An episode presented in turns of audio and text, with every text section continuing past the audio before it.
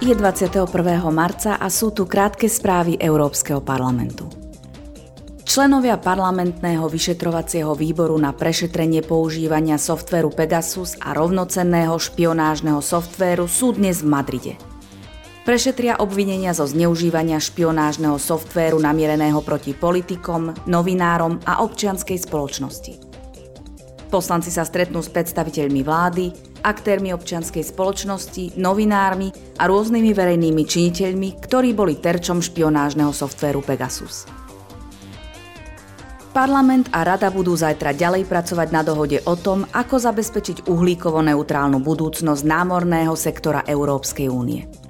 Spoločne sa pokúsia nájsť spôsob, ako znížiť emisie skleníkových plynov z lodí a zvýšiť využívanie obnoviteľných palív.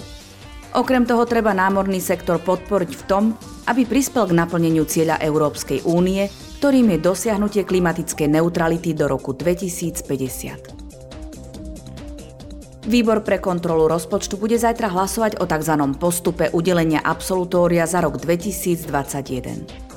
Poslanci Európskeho parlamentu skontrolovali, ako komisia a ostatné inštitúcie a orgány Európskej únii použili rozpočet na uvedený rok. Teraz musia rozhodnúť, či účtovnú závierku schvália alebo nie.